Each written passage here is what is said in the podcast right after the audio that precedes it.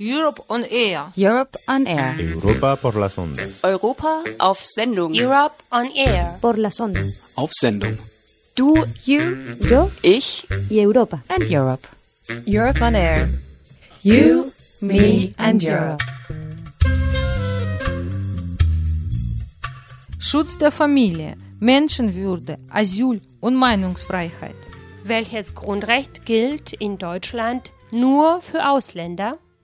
Die deutschen Gesetze verbieten Meinungsfreiheit der Einwohner, Petition der Bürgerinnen, Versammlungsfreiheit der Einwohner oder Ungleichbehandlung der Bürger und Bürgerinnen durch den Staat. Kirchensteuern, Sozialabgaben, Spendengeldern oder Vereinsbeiträgen. Womit finanziert der deutsche Staat die Sozialversicherung? Was wollte Willy Brandt mit seinem Kniefall 1970 im ehemaligen jüdischen Ghetto in Warschau ausdrücken?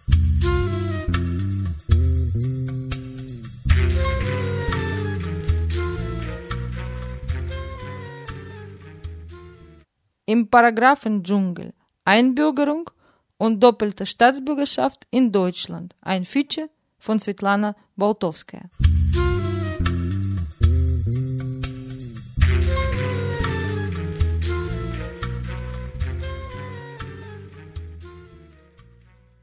Was nannten die Menschen in Deutschland die Stunde Null?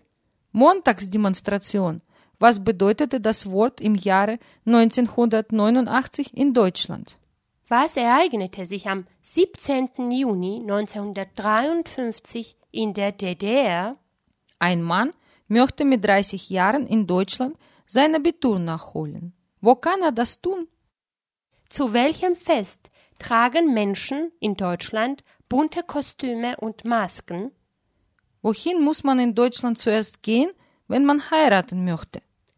Wenn Sie sich in Deutschland gegen einen falschen Steuerbescheid wehren wollen, müssen Sie Nichts machen, den Bescheid wegwerfen, Einspruch einlegen oder warten, bis ein anderer Bescheid kommt. Was sollten Sie tun, wenn Sie von Ihrem Ansprechpartner in eine deutsche Behörde schlecht behandelt fühlen? Und wo müssen Sie in Deutschland Ihren Hund anmelden? Wenn ein Ausländer den deutschen Pass bekommen will, muss er Antworten auf 310 Fragen des Einbürgerungstests wissen, der 2008 in Deutschland eingeführt wurde. Außerdem muss man Seit acht Jahren seinen gewöhnlichen Aufenthalt in Deutschland haben. zum Zeitpunkt der Einbürgerung ein unbefristetes Aufenthaltsrecht besitzen, den Lebensunterhalt für sich und seine Familienangehörigen ohne Inanspruchnahme von Leistungen der Sozialhilfe bestreiten, über ausreichende Kenntnisse der deutschen Sprache verfügen, sich zur Grundordnung des Grundgesetzes für die Bundesrepublik Deutschland bekennen, über Kenntnisse der Rechts- und Gesellschaftsordnung und der Lebensverhältnisse in Deutschland verfügen, nicht wegen einer rechtswidrigen Tat zu einer Strafe verurteilt sein, und Achtung, seine bisherige Staatsangehörigkeit aufgeben oder verlieren. aber jeder Fall ist anders und es gibt zahlreiche Ausnahmen. In Deutschland hat man das Gefühl, es drei Migrantenkategorien gibt, die keine Migranten sind, die, die einfach Nachbarn sind, wie zum Beispiel Frankreich.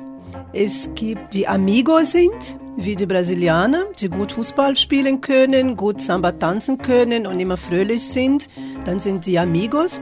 Und es gibt die dritte Kategorie, die hat es schwerer, weil das sie sind die äh, Eindringlingpotenzial haben, die, die Flüchtlingspotenzial haben.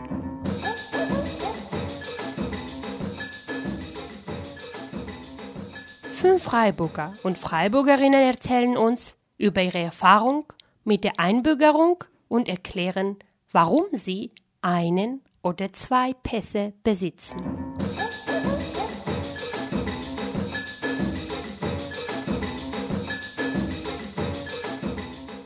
Nach dem Vertrag von Maastricht von 1992 dürfen die Bürger der Europäischen Union deutsche Staatsbürgerschaft beantragen, ohne die bisherige aufzugeben.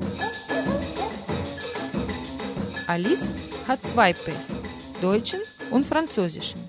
Sie lebt mit ihrem Mann und zwei Kindern in Straßburg, arbeitet aber an der Universität Freiburg. Ich sprach mit ihr nach ihrer Arbeit auf dem Weg zum Bahnhof. Also mein Vater ist Deutscher, meine Mutter ist Französin. Ich bin in Deutschland geboren, aber habe dann ganz natürlich beide Staatsbürgerschaft. Meine Eltern haben nach meiner Geburt wahrscheinlich meine Geburtsanzeige ähm, an die französische Botschaft und an das, die deutschen Ämter weitergegangen und äh, gegeben und dann habe ich einfach die deutsche und die französische Staatsbürgerschaft gekriegt. Also die haben das für mich beantragt. Die Tatsache, dass ich zwei Staatsbürgerschaften habe, hilft mir zum Beispiel oder hat den Vorteil, dass ich zum Beispiel in Deutschland und in Frankreich wählen kann. Ich glaube, man könnte auch steuerliche Vorteile haben, wenn man in der Privatwirtschaft arbeiten würde. Ich glaube, man könnte sich dann bis zu einem gewissen Grad auswählen, wo man seine Steuern zahlt, glaube ich. Aber das ist nicht mein Fall, weil ich im öffentlichen Dienst bin. Ansonsten hat man ich würde sagen, rein kulturelle Vorteile. Zum Beispiel, man kann seine Kinder in Frankreich in einer deutschen, in einer deutschsprachigen Schule anmelden. Oder man kann hier in Freiburg seine Kinder in den deutsch-französischen Kindergarten leichter kriegen. Also das sind Vorteile, die aber glaube ich, gering sind im Vergleich zu Vorteilen, die Leute haben, die eine europäische mit einer nicht-europäischen Staatsbürgerschaft verbinden. Also wenn ich in Frankreich zur Behörde gehe, dann sage ich immer, dass ich Französin bin. Und wenn ich in Deutschland zur Behörde gehe, dann werde ich da als Deutsche behandelt. Also ich weiß ehrlich gesagt auch gar nicht, wie es in Frankreich wäre, als Nicht-Französin da bei einer Behörde aufzutreten. Ich weiß nicht, ob das einen Unterschied machen würde, weil ich eben nur diese Perspektive kenne, Französin in Frankreich zu sein und Deutsche in Deutschland. Ja, meine Kinder haben auch diese doppelte Staatsbürgerschaft und können eben gerade aufgrund dessen dann auch deutsche Kindergärten in Frankreich besuchen und könnten das umgekehrt auch hier. Also man beantragt ja nicht die doppelte Staatsbürgerschaft, sondern ähm, meine Kinder sind in Frankreich geboren worden und äh, das, dann werden die Unterlagen an die Behörden weitergeschickt und dann kann man sofort dorthin gehen und den französischen Pass beantragen. Und dann nimmt man die Geburtsurkunde und geht damit äh, zum deutschen Konsulat, weist dort nach, dass die Mutter Deutsche ist und dann kann man da auch ähm, den deutschen Pass bekommen. Und man wird dann natürlich auf, der deutschen, äh, auf dem deutschen Konsulat gefragt, ob man auch noch andere Staatsbürgerschaften hat und dann muss man angeben, ob man ähm, vor allem nicht EU-Bürgerschaften hat, aber da das nicht mein Fall ist, hatte ich dann auch keine Probleme. Und wie funktioniert das überhaupt zum Beispiel in Straßburg zu leben, in Freiburg zu arbeiten? Es funktioniert super, aber es ist ein bisschen anstrengend. Also man muss morgens früh aufstehen und man muss drei Stunden am Tag im Zug verbringen.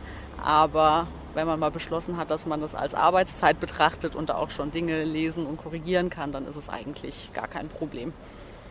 Und in Frankreich zu leben hat deshalb einen Vorteil, weil man ähm, da eine sehr gute Kinderbetreuung hat und ähm, dann auch ohne schlechtes Gewissen den Tag über in Deutschland arbeiten kann. Ich glaube, das wäre hier schlechter, in dies, also schwerer in dieser Qualität zu finden. Ich, also man kann die Vorteile beider Länder verbinden. Das hängt aber nicht damit zusammen, dass man zwei Staatsbürgerschaften hat, sondern dass man EU-Bürger ist natürlich. Ich bin einfach nur ich und äh, was für Papiere ich habe, ist mir ehrlich gesagt für meine Identität, glaube ich, egal es hat eher praktische Vorteile und die Möglichkeit, und es bringt auch die Möglichkeit zu wählen.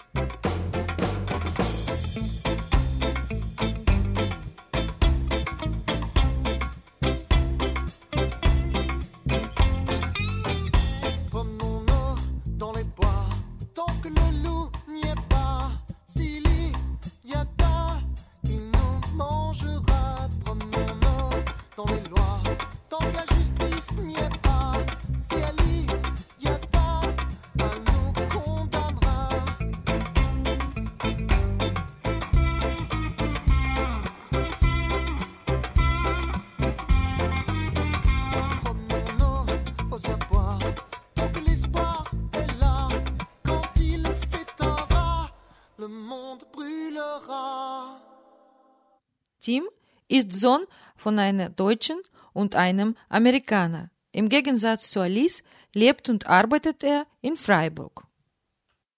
Meine Mutter sich offensichtlich in Amerikaner verliebt hat. Da bin dann irgendwann ich auf die Welt gekommen. Witzigerweise, als ich auf die Welt kam, äh, war das äh, deutsche Recht noch so, dass ähm, es rein patrilinear war. Also, dass du die Staatsbürgerschaft nur vom Vater geerbt hast. Also, als ich geboren wurde, hatte ich nur die amerikanische Staatsbürgerschaft. Und irgendwann hat sich aber die Rechtslage dann geändert und äh, da gab es dann so Übergangsfristen. Also meine Schwester, die drei Jahre jünger ist, die ist quasi schon als Deutsche und als Amerikanerin auf die Welt gekommen. Ich habe dann nachträglich die deutsche Staatsbürgerschaft durch Erklärung meiner Eltern bekommen und habe auch eine Urkunde. Also ich bin Jahrgang 72, meine Schwester 75. Und mein Vater, der musste damals zum amerikanischen Konsulat quasi meine Geburt anzuzeigen. Ja, da hat es nicht gereicht, eine deutsche Mutter zu haben. Ich bin eigentlich als Deutscher, also ich, ich war auch nie längere Zeit in den USA, außer mal Verwandte besuchen oder äh, nach dem Abitur mal äh, acht Wochen oder so ein bisschen durchs Land ziehen und ein paar Verwandte besuchen. Also mein, mein Bezug ist ganz klar hier nach Deutschland. Der, der Punkt ist der, dass da ja unterschiedliche Länder unterschiedliche äh, Regelungen haben. Dadurch, dass es ja, dass man in zwei Rechtsordnungen ist, gibt's da dann auch diese ganzen Widersprüchlichkeiten. Also wenn du zwei hast, hast du halt zwei. Also es ist ja auch momentan, sag ich mal, glaube ich, der der Kern von von der von der äh, ganzen Diskussion. Ähm, wenn Leute eingebürgert werden, beziehungsweise wenn man diese komische Optionspflicht hat, dass sich dann entscheiden müssen. Und es geht, glaube ich, an der Realität der Leute vorbei. Also wenn ich an meinen Vater zum Beispiel denke, der hat die ganzen letzten 40, 45 Jahre in Deutschland gelebt, war also nur zu Besuch in den USA, hat aber trotzdem nur die amerikanische Staatsbürgerschaft. Und er möchte sich halt nicht einbürgern lassen, weil er die amerikanische nicht abgeben möchte. Aber bei dir hat man das nicht verlangt. Und dein Vater könnte nicht das Gleiche machen. Nein, weil, weil ich habe mich ja nicht selber eingebürgert. Das ist ein Wahnsinn. Das heißt tatsächlich so ein Paragraphendschungel. Ja. Das ist quasi Sohn und Vater aus einer Familie dürfen nicht das Gleiche haben, obwohl sie eine Familie sind eigentlich. So ist es. Und hast du dann irgendwie im Laufe deines Lebens bemerkt, ob du da Vorteile hast, dass du zwei Pässe hast oder war es dir egal? Also mir war das eigentlich relativ egal, weil ich ja bisher auch nicht irgendwie äh, groß rumgereist bin in der Welt oder noch nie längere Zeit in den USA gelebt habe. Wenn ich natürlich jetzt äh, rüberginge und dort leben würde, dann hätte das natürlich Vorteile, klar. Aber äh, meine Schwester war vor kurzem äh, in den USA und da ist es natürlich so, da hast du natürlich auch Vorteile als US-Amerikaner. Also ich bin in Deutschland aufgewachsen, ich bin auch einsprachig aufgewachsen, ich bin ja hier fest verwurzelt. Aber klar, ich fühle mich auch als US-Amerikaner. Also man tut dann schon auch äh, halt intensiver die Nachrichten lesen, äh, interessiert sich dann auch für die Wahlen. Also ich dürfte in den USA wählen, was ich aber nicht mache. Aber da verfolgt man natürlich dann auch die Politik mit. Also ich mache das deswegen nicht, weil weil ich schon meine, also das ist ja, sag ich mal, ein Zufall, dass ich zwei Staatsbürgerschaften habe und warum soll ich zweimal wählen dürfen, während andere Leute äh, nur einmal wählen dürfen können? Oder manche dürfen ja gar nicht wählen. Also mein Vater zum Beispiel äh, kann ja kommunal gar nicht wählen. Obwohl er viel länger als ich da lebt und sich vielleicht auch in manchen Sachen besser auskennt wie ich. Ja.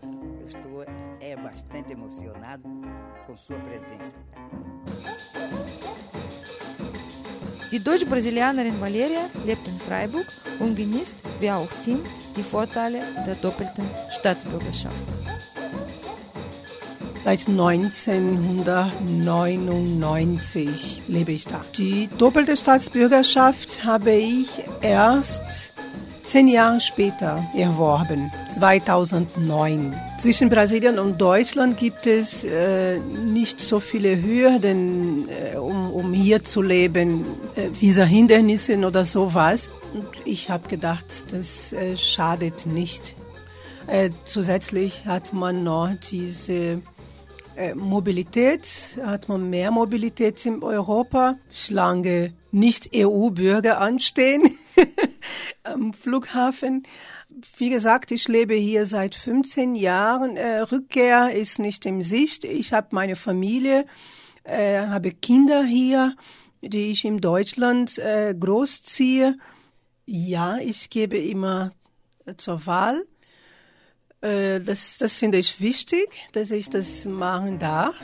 In Brasilien äh, darf ich und muss ich. Das, äh, in Brasilien gilt immer noch äh, Wahlpflicht. Äh, dummerweise müssen wir äh, nach München fahren und man hat die Option, man kann hinfahren oder man kann eine äh, Entschuldigung schreiben, weil selbst in Brasilien, wenn man äh, auf Reise ist, ab einer gewissen Entfernung muss man nicht. Im Unterschied zu Valeria ist Ibrahim in Bayern aufgewachsen, aber musste sich für einen Pass entscheiden.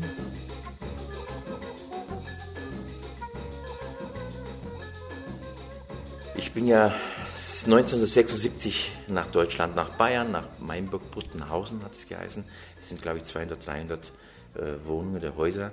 Äh, ein kleines Dorf in Bayern, in Oberbayern. Und ähm, ich bin ja ganz typischer äh, Gastarbeitersohn. Mein Vater ist ja 1969 nach Deutschland und äh, er war selber äh, im Dorf in der Türkei. Ich komme ja ursprünglich aus Çorum, bin aber in Ankara geboren und äh, mein Vater war damals auch äh, im, im, Dorf eine Hirte, also Schafhirte, und ist dann zum Militär. Und nach dem Militär hat er dann in Ankara gearbeitet. Nach ein paar Jahren war ja dieses äh, Abkommen noch da und da haben gesagt, okay, da sind ein paar Verwandte ja nach Deutschland, warum du nicht? Und somit ist er, äh, hat er geheiratet in Ankara, meine Mutter, und dann ist er in Deutschland gewesen. Das heißt, ich war bis, meinen, äh, neun, bis zum neun Jahren äh, war ich äh, in der Türkei ohne Vater aufgewachsen. Ich habe gar nicht gewusst, wer mein Vater ist oder ob es Vater gibt. Er ist mal in neun Jahren, weiß ich jetzt nicht, vielleicht zwei, dreimal gekommen zu Urlaub und 1976 bin ich dann, äh, sind wir dann mit meiner äh, Mutter und mit meiner Schwester nachgezogen.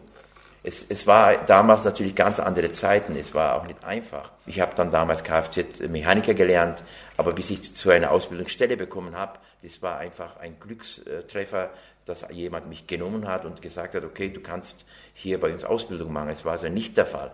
Ich, ich war mindestens bei acht bis zehn von Schlosser angefangen zum Mechaniker, überall selber hingegangen. Die haben mich immer ignoriert, weil ja ich auch, auch erst spät gekommen bin, also mit neun Jahren und auch noch in die türkische Klasse gegangen bin. Es gab in Bayern Klassen, und zwar, das kennt man in Baden-Württemberg hier nicht, und zwar, ich bin von dritter Klasse bis zur sechsten, inklusive sechster Klasse, in türkischer Klasse gewesen. Also ganze Unterricht war in Türkisch. In Deutsch hatten wir nur als Fremdsprache, wie bei Englisch damals, ja, bei normalen deutschen Klassen. Wir hatten dann zwei, äh, zweimal in der Woche, äh, glaube eineinhalb Stunden oder, oder 45 Minuten, weiß ich jetzt nicht mehr, deutsche Sprache. Und dann hatte ich zwar sehr gute Noten, aber es war ja alles in, in Türkisch unterrichtet. Es war ein türkischer Lehrer und es waren ja auch so dritte, vierte, fünfte Klasse, Knabenschule hat es geheißen, waren wir in einem Klassenzimmer und ein Lehrer.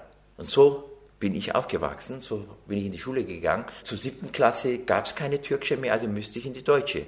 Aber ich hatte ja eine sehr gute Note. Ich war von der Schule, also von unserem, von den Klassen, ich hatte 9, 1 und 2, 2er. Das hat mir nicht viel gebracht, weil hier alles in Türkisch war. Ich habe ja gar nicht gewusst, was, was Realschule, was Gymnasium, das habe ich alles nicht gewusst natürlich. Meine Eltern auch nicht. Somit bin ich einfach in die Hauptschule gegangen. Aber das habe ich alles selber erlernen müssen und machen müssen. Das war auch damals in der Ortschaft, wo ich war, auch nicht üblich, dass jemand aus der Türkei eine Ausbildung macht. Das war nicht üblich. Die haben alle gearbeitet, aber keine Ausbildung gemacht, weil sie auch keinen Ausbildungsplatz bekommen haben. Ich habe dann geheiratet. Nach der Heirat wollten wir dann nicht mehr bei meinen Eltern, sondern einfach dann ausziehen. Aber wir müssen ja Wohnungen finden. Es heißt, damals war in der Anzeige, in, in der, in der, in der, wie in Zypress oder in der Badische Zeitung, kann man sagen, äh, in, in Mainburg damals, Dreizimmerwohnung zu vermieten zum Beispiel, in Klammern keinen Türken. Das war damals so. Das habe ich alles miterlebt. Oder ich habe damals ja auch sehr gut äh, mittlerweile äh, Deutsch sprechen können, also sagen wir mal Bayerisch reden können. Ich habe ja auch nicht gewusst, was Bayerisch und Deutsch ist. Ja. Ich habe über Bayerisch geredet, wenn ich in Hamburg war, war dann habe ich erst gewusst, also bei meiner Verwandtschaft, dass es doch anders ist, dass es auch andere Sprachen gibt, also andere Dialekte gibt. Also es war ganz anders. Es war sehr, sehr schwierig damals. Naja, so, somit haben wir leben müssen, irgendwie, irgendwie haben wir ja was machen müssen. Äh, aber ich habe einfach das Gefühl gehabt, man ist da nicht willkommen. Also ich habe immer Probleme gehabt und habe gesagt, nein, jetzt reicht es mir irgendwie, jetzt will ich nicht mehr hier leben. Und ich habe dann alles aufgegeben hier mit meinen drei Kindern und bin ja im Jahr 2000 nach, nach Türkei für immer. Es war nicht so einfach. Und 2002 sind wir dann wieder zurück nach München. Die haben ja im Jahr 2000 schon angefangen mit äh, Zuwanderungsgesetz damals. Es heißt, die Menschen, die wo jetzt aus der Türkei gekommen sind, haben ja quasi, die wo jetzt vor 2000 Antrag gestellt haben auf deutsche Bürgerschaft, die haben doppelte Staatsbürgerschaft. Aber nach 2000, das war ja eine Gesetzlücke damals, die haben es nicht. Also nach 2000, wenn ein Antrag gestellt hat, ich habe zum Beispiel deutsche Staatsbürgerschaft, aber nicht die türkische, weil ich erst 2003 eingebürgert bin. Es das heißt, wenn ich vor 2000 gemacht hätte, hätte ich doppelte Staatsbürgerschaft. Ja, Einbürgerlass für was? Genau, das ist genau die Frage. Wir sind auch deswegen wieder zurück. Weil damals hat es ja dieses Zuwanderungsgesetz noch nicht gegeben, wo wir in der Türkei waren, dann das Zuwanderungsgesetz gegeben. Es heißt, die Kinder, die wo damals 16, bis zum 16. Lebensjahr konnten sie immer, wenn sie auch in der Türkei waren, wieder nach Deutschland. Und meine älteste Tochter war damals 12. So, und dann ist es runtergesetzt worden, äh, die Zuwanderungsgesetz von 16 auf 12. Und meine Frau hat dann Angst gehabt, ja, was machen wir, wenn wir das richtig gemacht haben, ob sie nach fünf Jahren oder zehn Jahren die Kinder doch sagen, warum haben wir jetzt, wir hatten doch so gut, wahrscheinlich hätten wir vielleicht gut gehabt in Deutschland, wenn es denen in der Türkei nicht gut gegangen wären, weil wir nur mit türkischem Pass dort waren. Das heißt, wir hätten auch nicht wieder zurück können. Deswegen wollte meine Frau unbedingt Sicherheit haben und sagen, okay, wenn wir jetzt nach Deutschland wieder zurück sind, dann sollten wir aber auf jeden Fall einbürgern, damit wir dann ja nichts passieren kann. Ein Pass, was, was das alles ausmacht, ja. Ähm, natürlich ist das auch nicht so, wenn man deutschen Pass oder, oder türkischen Pass hat oder andere Pässe, egal. Man ist doch nicht von einem Tag auf, auf den anderen Tag, weil man anderen Pass hat, gleich Deutsch oder gleich das, ja. Aber es ist einfach anerkannt. Deswegen sage ich ja, diese doppelte Staatsbürgerschaft wäre umso wichtiger eigentlich, ja. Weil wir leben in, in zwei Kulturen. Und das kann man auch, das sollte man auch. Ist doch was, was, was, was Schönes, was, es ist doch eine große Bereicherung für uns alle. Also wenn du Möglichkeit hättest, hättest du auch äh, deinen türkischen Pass behalten? Definitiv. Definitiv, ja. Und, und ich, für mich ist einfach das Wichtigste einfach Wahlrecht. Wenn ich hier lebe, dann will ich auch das mitentscheiden und äh, auch politisch mich durchsetzen.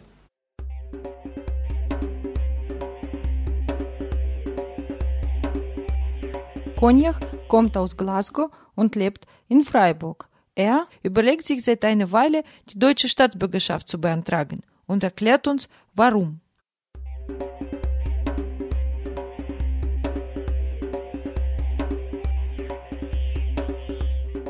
Ich wohne seit 99 in Freiburg. Ich habe immer noch die Staatsbürgerschaft von Großbritannien und Nordirland. Weil als EU-Bürger hat, genießt man schon ziemlich viel von derselben Privilegien als ein deutscher Staatsbürger. Und ich habe passiv, also auch aktive Wahlrecht auf der kommunalen Ebene. Alltagsleben, man merkt es nicht so viel. Du würdest irgendwann diesen Schritt machen, um dich einbürgern zu lassen? Ich habe es mir schon in letzter Zeit überlegt. Es ist gerade mit dem Status von Großbritannien. Schottland wird dieses Jahr eine Abstimmung haben über Unabhängigkeit von der Rest von Großbritannien. Es wird gesagt, dass dann Schottland ist erstmal außerhalb der EU, aber auch gleichzeitig, es sollte in der nächsten Zeit auch eine Abstimmung geben oder Volksentscheid geben für die gesamte Großbritannien, ob Großbritannien in der EU bleibt. So das heißt, wenn ich wie diese privilegierte Status noch genießen will, dann muss ich überlegen, wie ich das erhalten kann, weil es wird von zwei Ebenen sozusagen gefährdet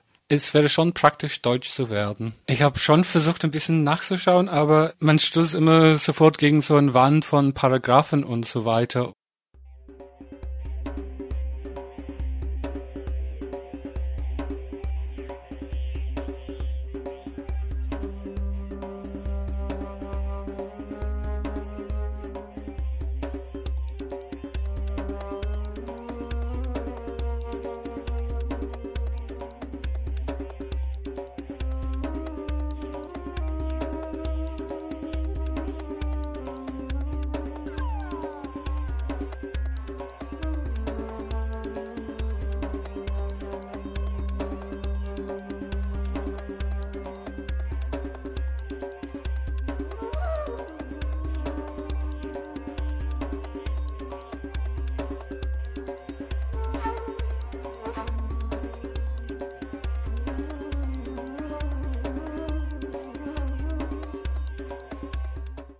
Welchen Ausweg gibt es aus dem deutschen Dschungel der Paragraphen?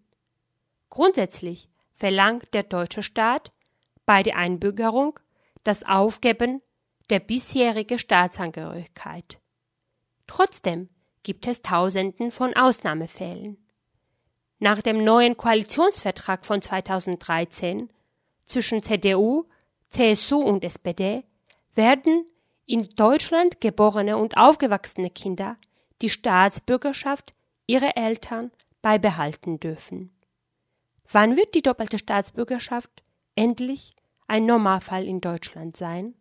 Ähm, leider merken wir in der gesamten europäischen Politik, dass es eher nach rechts gerade geht. Meine Hoffnung ist, dass diese Entwicklung nicht so länger geht, aber mit gegenwärtiger wie so Stimmung in der europäischen Politik bin ich ein bisschen skeptisch darüber, aber ich, ich finde es komplett sinnvoll, dass man doppelte Staatsbürgerschaft haben kann. Es gibt eigentlich keinen Grund, warum man es nicht was sie eigentlich haben kann. Das ist auch, als EU-Bürger hat man diese Möglichkeit. Und es gibt auch andere Länder, wo es möglich ist. Und warum sollte es für andere Leute nicht möglich? Ich finde, dass die europäische Politik immer so wie laviert eher nach rechts gerade und was wie und was wie Nationalismus nimmt in letzter Zeit mehr und mehr zu. So, ich bin ein bisschen pessimistisch da, aber ich bin habe immer noch die Hoffnung, dass es klappen wird. Also ich hoffe doch, äh, dass äh, der Trend dahin geht, dass man mehr Leuten, sag ich mal, das Wahlrecht äh, ermöglicht und es funktioniert letztendlich über doppelte Staatsbürgerschaft.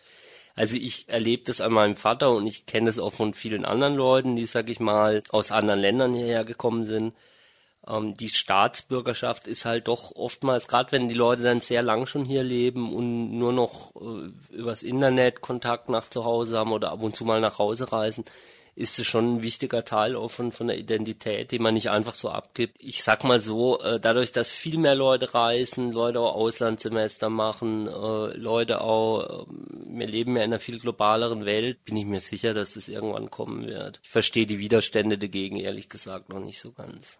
Fortschritte in dem Bereich ja immer von bestimmten Parteien blockiert werden. Also in der, in der, bei der letzten Bundesregierung CDU, FDP hat sich ja gar nichts getan. Jetzt in der großen Koalition, wo die SPD mit dabei ist, tut sich zumindest ein bisschen was. Einige äh, grün-rot bzw. rot-grün regierte Länder haben ja auch weitergehende Vorschläge jetzt in den Bundesrat eingebracht. Also das ist einfach eine Frage der politischen Mehrheiten auch. Und dass sich da ja auch in den Parteien was ändert. Es sind ja mittlerweile unter der CDU viel mehr Leute, die, die selber auch eine Migrationsgeschichte haben. Und ich glaube schon, dass sich das sukzessive ändern wird. Also ich, ich schaue da eigentlich äh, schon mit Optimismus in die Zukunft. Ich denke 2017. Definitiv. Da bin ich mir sicher. Es wird kommen, weil es, es ist, es bringt uns auch nichts. Es bringt uns wirklich nichts. Ich sage jetzt auch weil ich vorhin jetzt gesagt habe, dass, dass man in Politik die Menschen mit Migration. Das ist aber nicht nur unsere Aufgabe. Das sind allen Politikern Aufgabe. Nicht nur Menschen mit Migrationshintergrund. Es geht uns allen was an. Nicht nur in Politik, auch in Gesellschaft. Das ist nicht nur ein politisches, nicht nur, aber ein, ein entscheidendes Gremium natürlich. Aber als Gesellschaft müssen wir dieses Problem anerkennen und sagen, okay, das ist ein großes Problem, da, dagegen muss man kämpfen. Gerechtigkeit sein. Um das geht es eigentlich. Und die Gerechtigkeit ist einfach nicht da.